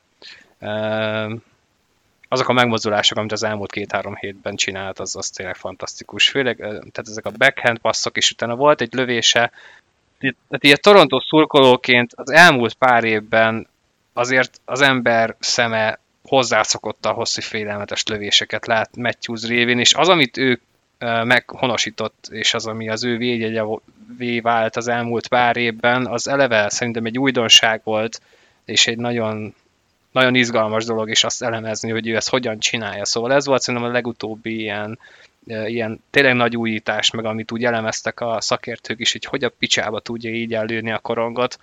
Hát Bedard ez most egy olyan, ami, ami szintén szerintem egy, egy, megint egy ilyen szint, ami, ami csak így érdemes megnézni 15-ször egymás után. Hát az a lövés, amit nem is tudom már melyik meccsen csinálta, de múlt hét folyamán volt egyszerűen félelmetes. Tehát ilyen nincsen fizikailag, majd hogy nem lehetetlen. Olyan helyzetbe, olyan gyorsan, olyan kibillent egyensúlyból ahhoz tud úgy előni, hogy eh, hihetetlen. És eh, nem csak ez, hanem ugye amilyen asszisztokat is adott a hét folyamán. Hát szóval ezért, ezért beszélünk ennyit Conor Bedardról, és azért az jó, hogyha nem csak arról van szó, hogy hype és hype és hype, és nem látod, hogy amúgy mitől beszélnek róla ennyit, hanem tényleg mutat olyanokat, amitől beszarsz. És ez a lényeg ennek, és ezért ezért is hype ennyire. És van oka a hype-nak, úgyhogy ilyen szempontból tényleg bedáld a híró, mert 18 évesen valóban olyan dolgokat hozott már most ezen NHL életébe, ami egészen páratlan. Úgyhogy tényleg bravo. Ennyi. És, és, és szerintem, szerintem nagyon üdítő azt látni, hogy Ugye a 18 éves a gyerek, és hát amit itt kapott ez a, az a Koriper is Ja, ja, fasság miatt, ami, ami szegénynek a nyakába szakadt, 18 évesen, amikor amúgy is egy eh, tehát konkrétan nagyító alatt éled az életedet, hát csattanos választ adott mindenkinek, én is aggódtam érte, és szerintem nagyon sokan, hogy ezt hogy fogja ő viselni. Nyilván kiderült, hogy baromi nagy kamu az egész, de attól még, hogyha téged már belekevernek egy ilyenbe, Igen. már az is eszméletlen nagy eh, lelki megpróbáltatás. Hát ez egy komoly főpróba volt nála, hogy ezt Igen, és, és hogy ezt és ennyire szépen viselte, és közben nem romlott a teljesítménye, az egyébként ilyen szempontból ijesztő lehet szintén a, a, Igen. liga, a, liga, Igen. a ligának a többi csapatára nézve, hogy ez a gyerek, hogyha mentálisan ennyire toppon van 18 évesen, akkor, akkor mi lesz akkor, amikor tényleg felnő? Ja, Úgyhogy hát Úgyhogy- előtte is le a kalappal. igen. Úgyhogy mehetünk az íróra szerintem. Hát menjünk ide, és egy uh, cseh embert hozok. Uh, Én most néztem ezt meg egyébként, eddig csak olvastam róla, most láttam a felvételt, hát abszolút ö, megmagyarázhatatlan. Eddig se linkeltünk videókat, mit nem tudom, Facebookra, vagy akárhol a descriptionbe itt a, a podcast kapcsán, és szerintem most sem fogunk, de azért mindenki keressen rá, mert, mert ijesztő, ugyanakkor egy rettenetesen undorító megmozdulás volt, amit szintén egy cseh játékos, és szintén már nem NHL-es, bizonyos Martin Frk, aki most a svájci bajnokságban a Rapperswil-ben játszik. Szerintem, vagy nem tudom, Szabi, erősíts meg, vagy cáfolj meg, de abszolút szándékos pont ezt akartam mondani. mozdulatot tett annak irányába, hogy hát elvágja, vagy hát torkon rúgja Lawrence Pilutot, akit uh, amúgy a Buffalo-ból ismerhetünk korábbról. Amikor Eden Johnsonnal megtörténik egy tragédia, és, a, és az egész jégkorong világ megpróbál egy emberként fellépni ez ellen, tehát amúgy is egy gusztustalan megmozdulás volt, de hogy, hogy ezt, ezt, ezt másfél vagy két hónappal egy tragédia után, úgyhogy egyébként ott is ugye aki, uh, aki ugye elvágta Johnsonnak a torkát, őt is ugye előállították, és ott is feljelentés történt, és Igen, nagyon sokan uh, tehát az egy olyan mozdulat, hogy, hogy meg lehet érteni azt is, aki szerint szándékos volt, de azt is, aki szerint, aki szerint vétlen. igen.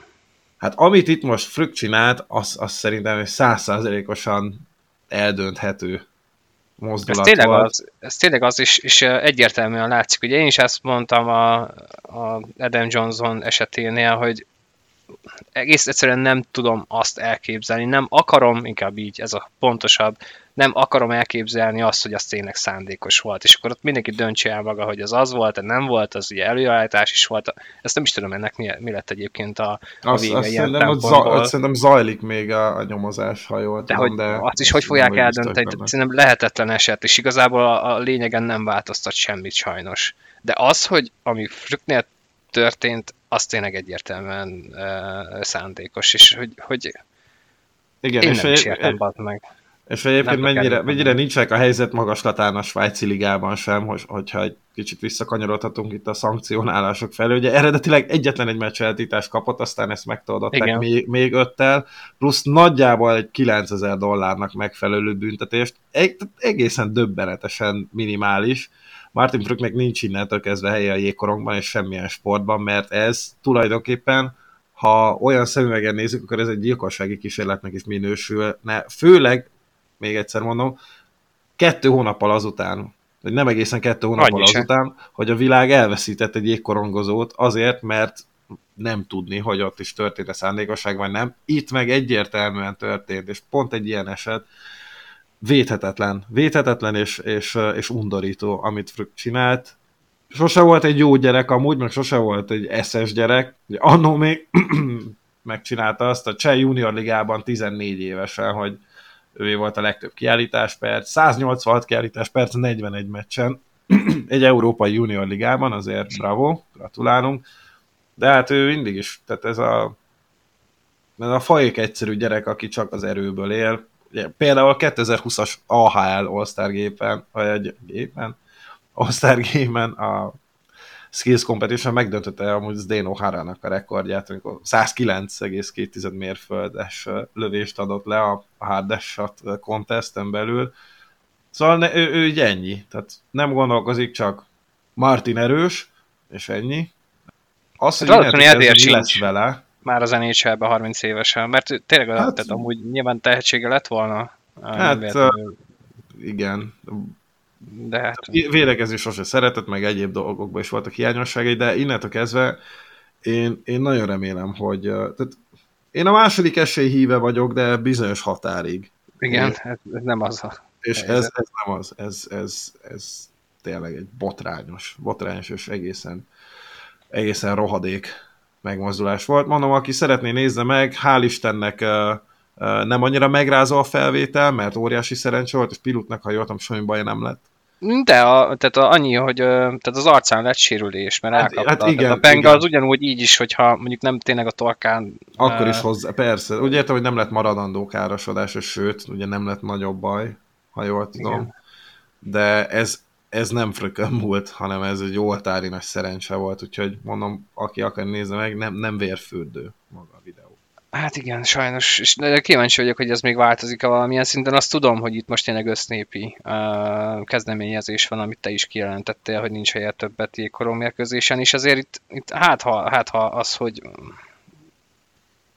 most ezt nyilván próbálok jól fogalmazni, tehát az az eset, ami Johnsonnal történt, legalább ennyi hozadéka van, hogy egy ilyet viszont ezek után normálisan szankcionálnak, ami ennyire egyértelműen tényleg szándékosan történik. Mert ugye, aki, most nem mit eszembe az embernek a neve, aki Johnsonnal ütközött, ott, ott nagyon sokan azonnal ítélkeztek, hogy ez gyilkossági kísérlet.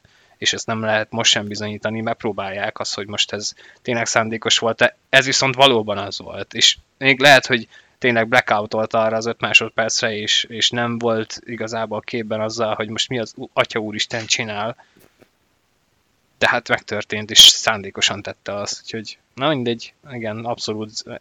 Hogyha, hogyha van zero, hogyha valamiért kitaláltuk ezt a szegmest ebbe a, ebbe a podcastbe, akkor ez egy ilyen eset hogy ki lehet az író a mi szemünkbe.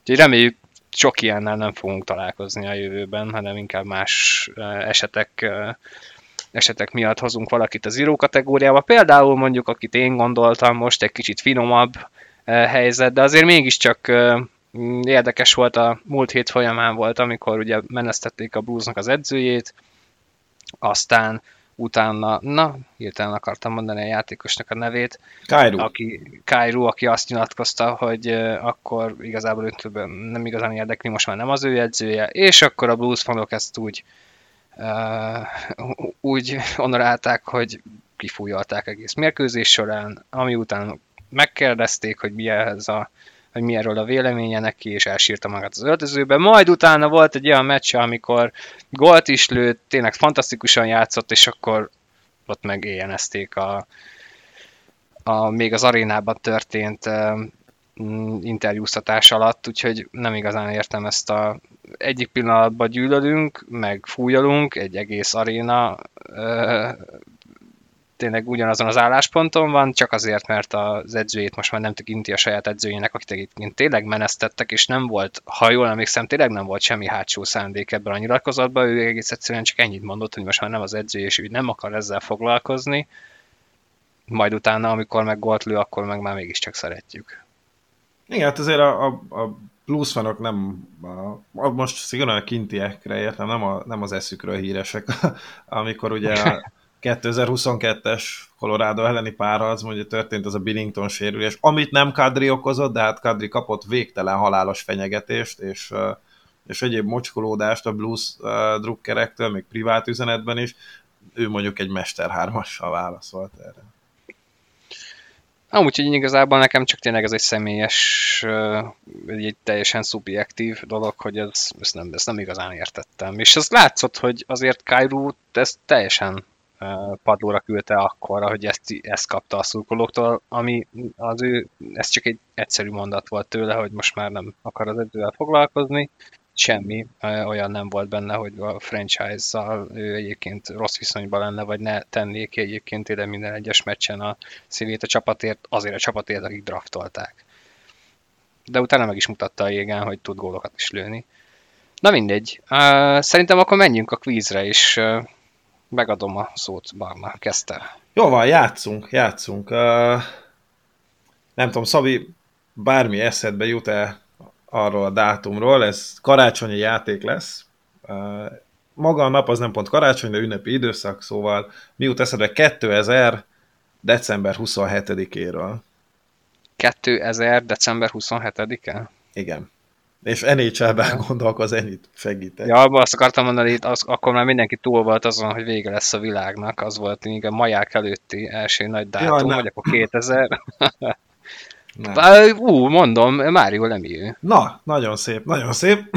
három akkor év, tért vissza, és három ez év, már nyolc hónap, és egy nap után visszatért. És akkor a Leafs ellen játszottak, azt tudom, és gólt is lőtt. És Na, és na ne, ne szaladjunk ennyire elő. Ja, jó, jó, oké. Okay. Jó, úgyhogy uh, maga a nulladik megfejtés akkor az megvolt. Okay. Az első kérdésem, és itt most azt mondja, na mindegy, szóval Lemieux-nek a pontos számaira lennék kíváncsi. Gól, gólpassz, akár a plusz-minusz is belőhetett kapuralövés és jégidő. Itt majd nyilván uh, mondjuk a jégidőnél egy ilyen, ott lesz majd tűrés határ, nyilván nem kell megmondani másodpercre pontosan, de hogy a többi az neked megvan-e?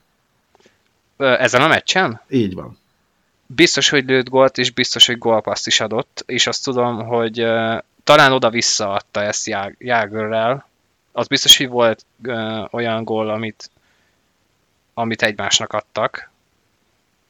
Nagyon kevés gól volt azon a meccsen, Szerintem max. három pontja volt, de gólja és asszisztja biztos, hogy volt. A plusz-minusz azt nem tudom. És szerintem játszott mondjuk egy 15 percet. Jó, mondjuk a kaporölövést azt, azt amúgy el is hát engedhetjük, mert az meg full tip. Uh, három pont? Mondjuk milyen, három, igen. Milyen eloszlás? Egy gól, két gólpassz. Nagyon szép, ez pontosan stimmel. Ah, jó. Igen. A öt kapurólövés plusz-minusz mutató, hogy az plusz három volt. A jégidő az egyébként meg. Három egy lett talán az a meccs, vagy valami ilyesmi. Majd, de, majd, majd haladunk, haladunk. Jó. Uh, szóval a jégidő az uh, 20 perc, 46 másodperc, szóval nem spóroltak uh, nem. az öreggel. A kövi kérdés mennyi idő kellett ahhoz, hogy megszerezze az első pontját? Azt hiszem az is nagyon hamar meg volt. Tehát, hogy ilyen percek alatt, 5 perc alatt. A mondom. Nem tudom pontosan, de, de rémlik az, hogy azonnal standing ovation volt. Hát egészen pontosan 33 másodperc kellett neki. uh, ő állt föl rögtön a, az első bulihoz Sundinnal. Uh, igen. Sundin hogy elhozta a bulit, de aztán hát Jágörnek adott egy primary assistot, egyébként felborult a kapu, de visszavideózták, a korong hamarabb átment a gólvonal, úgyhogy hát Mario Lemieux-nek lett 33 másodperc után egy gólpassza, azok után, És akkor már Joseph volt Majdnem négy nem? évig nem játszott. A, a harmadik kérdés, ki volt az ellenfél kapusa? Joseph szerintem. Így van. Curtis Igen. Joseph védett. Egyébként 5 nóra nyert a Penguins. Az Ó, valamiért úgy, úgy rém lett, hogy valami 3-1, de akkor az, az szép. Nem, 5-0 volt, úgyhogy egyébként az egész Penguins abban a szezonban addig borzalmasan szarul játszott uh, haza jégen. Egy kis kontextus ahhoz, hogy már jól Lemieux mit művelt a szezon hátraevő részében. 1300 nap után tért vissza. Az első 8 meccsének mindegyikén szerzett pontot, összesen 9 gólt és 10 gólpaszt. 2000-2001-es szezonról beszélünk, ami azért nem a góltermésről volt hír. És mennyit nem játszott?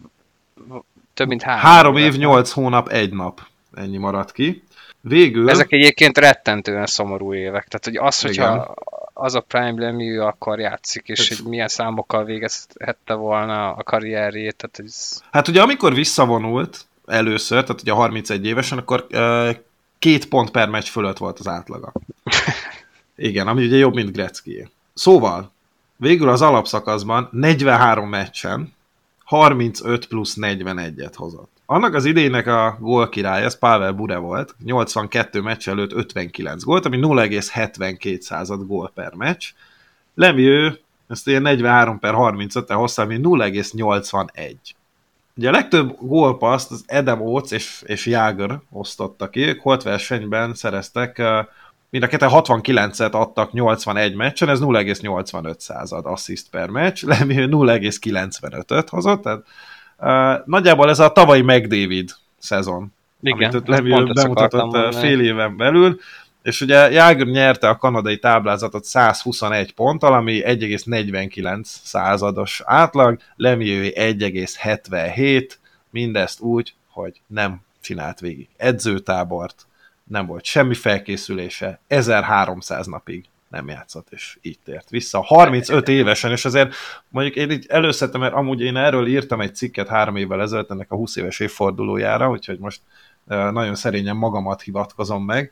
Ugye hoztam két példát is abban a cikkben, hogy 35 éves visszatérők, vagy afölött. Hát volt egy Mihály Schumacher, akiben nem volt köszönet, amikor beült a Mercedesbe, és hát volt egy Jordan, aki szintén tulajdonosként a Washington Wizardsban visszért, és hát az is egy olyan hát majdnem két év volt, amiről szerintem mindenki szívesen megfeledkezik. Itt is ugye Lemieux már tulajdonosként jött vissza, azért, mert ugye a fia nem látta őt játszani.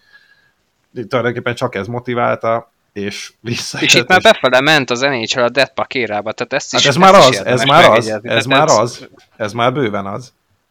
És... Ezért, tehát így, ah, mindegy, folytasd mondjál. Na, mind, ennyi, ennyi, hogy, hogy tényleg viszont 1300 nap szünet után, és a világ legjobbait átlépi, hogy gyerekek, itt vagyok. Nagyon, nagyon, nagyon mosolyog. És pont ezért nem egyszer történt már az, most teljesen mindegy, hogy most egy random kocsmai beszélgetés, vagy a ö, Szlovákiába tartandó VB a Bruins fanokkal, amikor, hogyha valaki tudja, hogy nagyon benne vagyok a jégkoromba, akkor el, szokott jönni mondjuk az a kérdés, hogy akkor én kit tartok a valahol legnagyobbnak, és akkor csodálkoznak emberek, amikor nem Gretzkit mondom, hanem Remiőt, és akkor igazából ezt le kéne játszani ezt az elmúlt öt percet, amit elmondtál erről, hogy hogyan tért vissza ő a jégkoromba. Tehát ő az az ember, akit bármelyik időszakába bele pakolsz a jégkoromba, teljesen mindegy, hogy mikor, ő majd, hogy nem, tehát hogy top top 5 játékos, de top 3 vagy 2.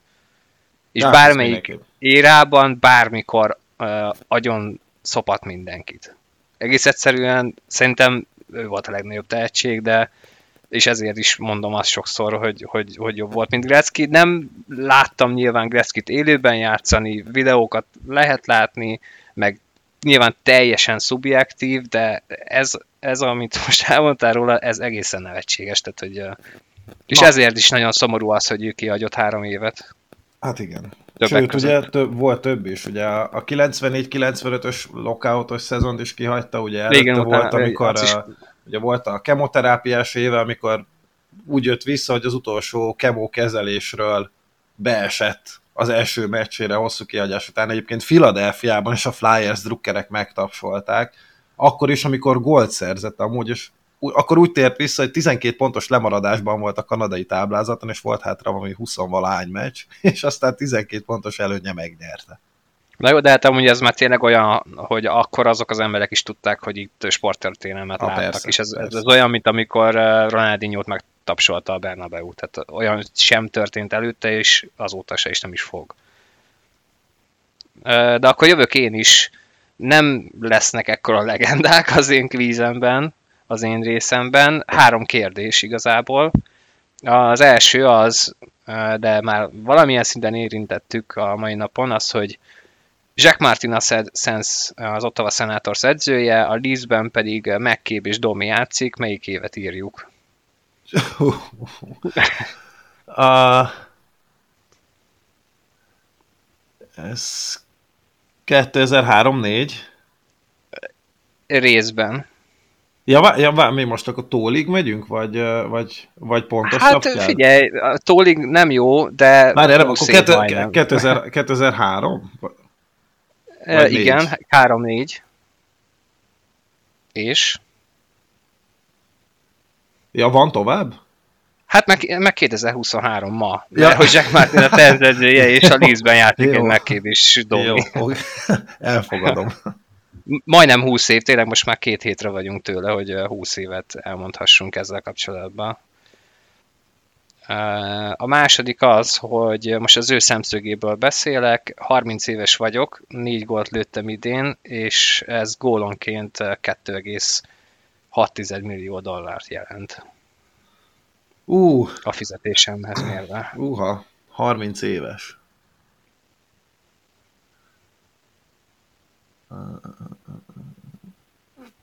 Bizony nem sok ahhoz képest. Várjál, hogy volt pontosan a többi szám? Hogy, uh, Négy gól idén, Négy gól. és ez eh, 2,6 millió dollár gólonként, és egyébként Ó. az első, ráadásul az első évem ebben a szerződésben, amíg elveszhetem ezeket a gólokat, tehát bőven lesz még jó pár év ezzel a szerződéssel. uh, Huberdo. Így van. Hú! Egyébként 15 pontja van emellett összesen. Úgyhogy Ez, ez nagyon kemény. Hát az, az nagyon csúnyán néz ki. Hú, hú. Jaj, igen. Oké, okay, és akkor az utolsó pedig az, hogy eh, 29 meccsen eddig a 9. legtöbb, legtöbb átlag jégidőn van a ligában, és nincs még kiállítás percem. 24, eg- azt most nem írtam fel, de 25 alatt van, és 24 fölött valahol. Uh, és ez ni- nincs meg, hogy hány éves. Nincs Nem. egyébként ugyanannyi, amennyi meccset játszott. 29. Basszus, akkor nem az, akire gondoltam. Uh, és hátvéd, gondolom. Igen, mert, mert az első tízben csak hátvédon, Igen, ezt igen, igen, most igen, néztem igen. ezzel. Hűha.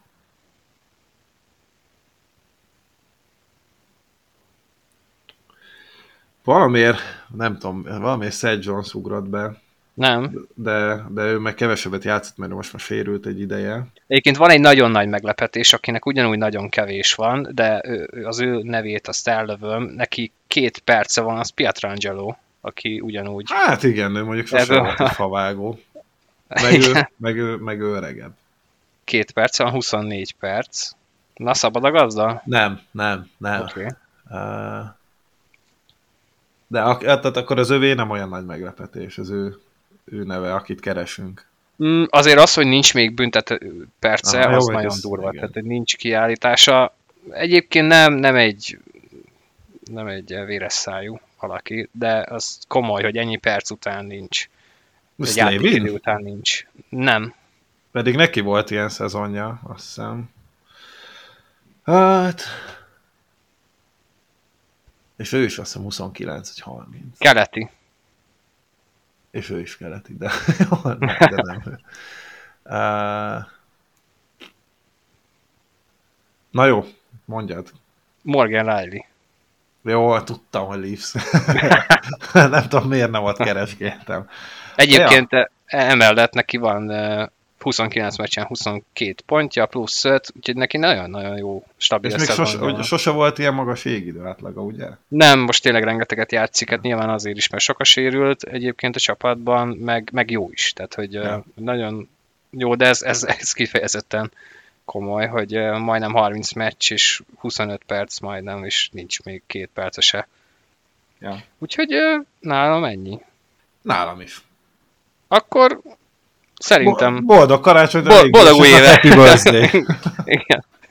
A szeretet ünnepe, mindenki jegyen sokat, igyon sokat, pihenjen sokat, és eh, mi is lezártuk ezt a 2023-as évet. Hát szép volt. Én magam részéről voltam Kanadában, voltam Svédországban, VHL meccsen, playoff meccsen, láttunk egy nagyon jó tavalyi döntőt. Mi volt még? Nem tudom. Nyomjunk egy ilyen saskabarit még a végére? Volt valami ilyen nagyon emlékezetes dolog? Neked esetleg Barna az idei évről? Puh, nem, nekem inkább a 22 volt. A Hát nagyon, igen. Nagyon-nagyon Jogos. emlékezetes. Ahol ugye, eh, hát ott igen, tehát ott én is voltam meccsen, meg ott azért egy bajnoki címnek is lehetett örülni. Na jól van, úgyhogy akkor köszönjük szépen ismét, hogy egyrészt Barra neked is, hogy itt voltál, a hallgatóknak is, hogy ismét velünk tartottak, úgyhogy most mi is elmenjünk egy nagyon pici kis szünetre. Nyilván meccseket adunk majd az Arena 4-en, ugyanúgy a jövő héten is, aztán jövünk majd a Winter Classical is január 1-én, és utána valamikor január első vagy második hetébe igyekszünk jelentkezni. Hát lehet, hogy akkor már a Buffalo-nak új edzője lesz, ahogy Barna ezt megjósolta, de majd, majd meglátjuk, hogy pontosan milyen témával jövünk, úgyhogy Barna, köszi szépen, hogy itt voltál, és nektek is, hogy itt voltatok. Jövünk majd. Úgyhogy sziasztok és bujék! Mindenkinek boldogat, sziasztok!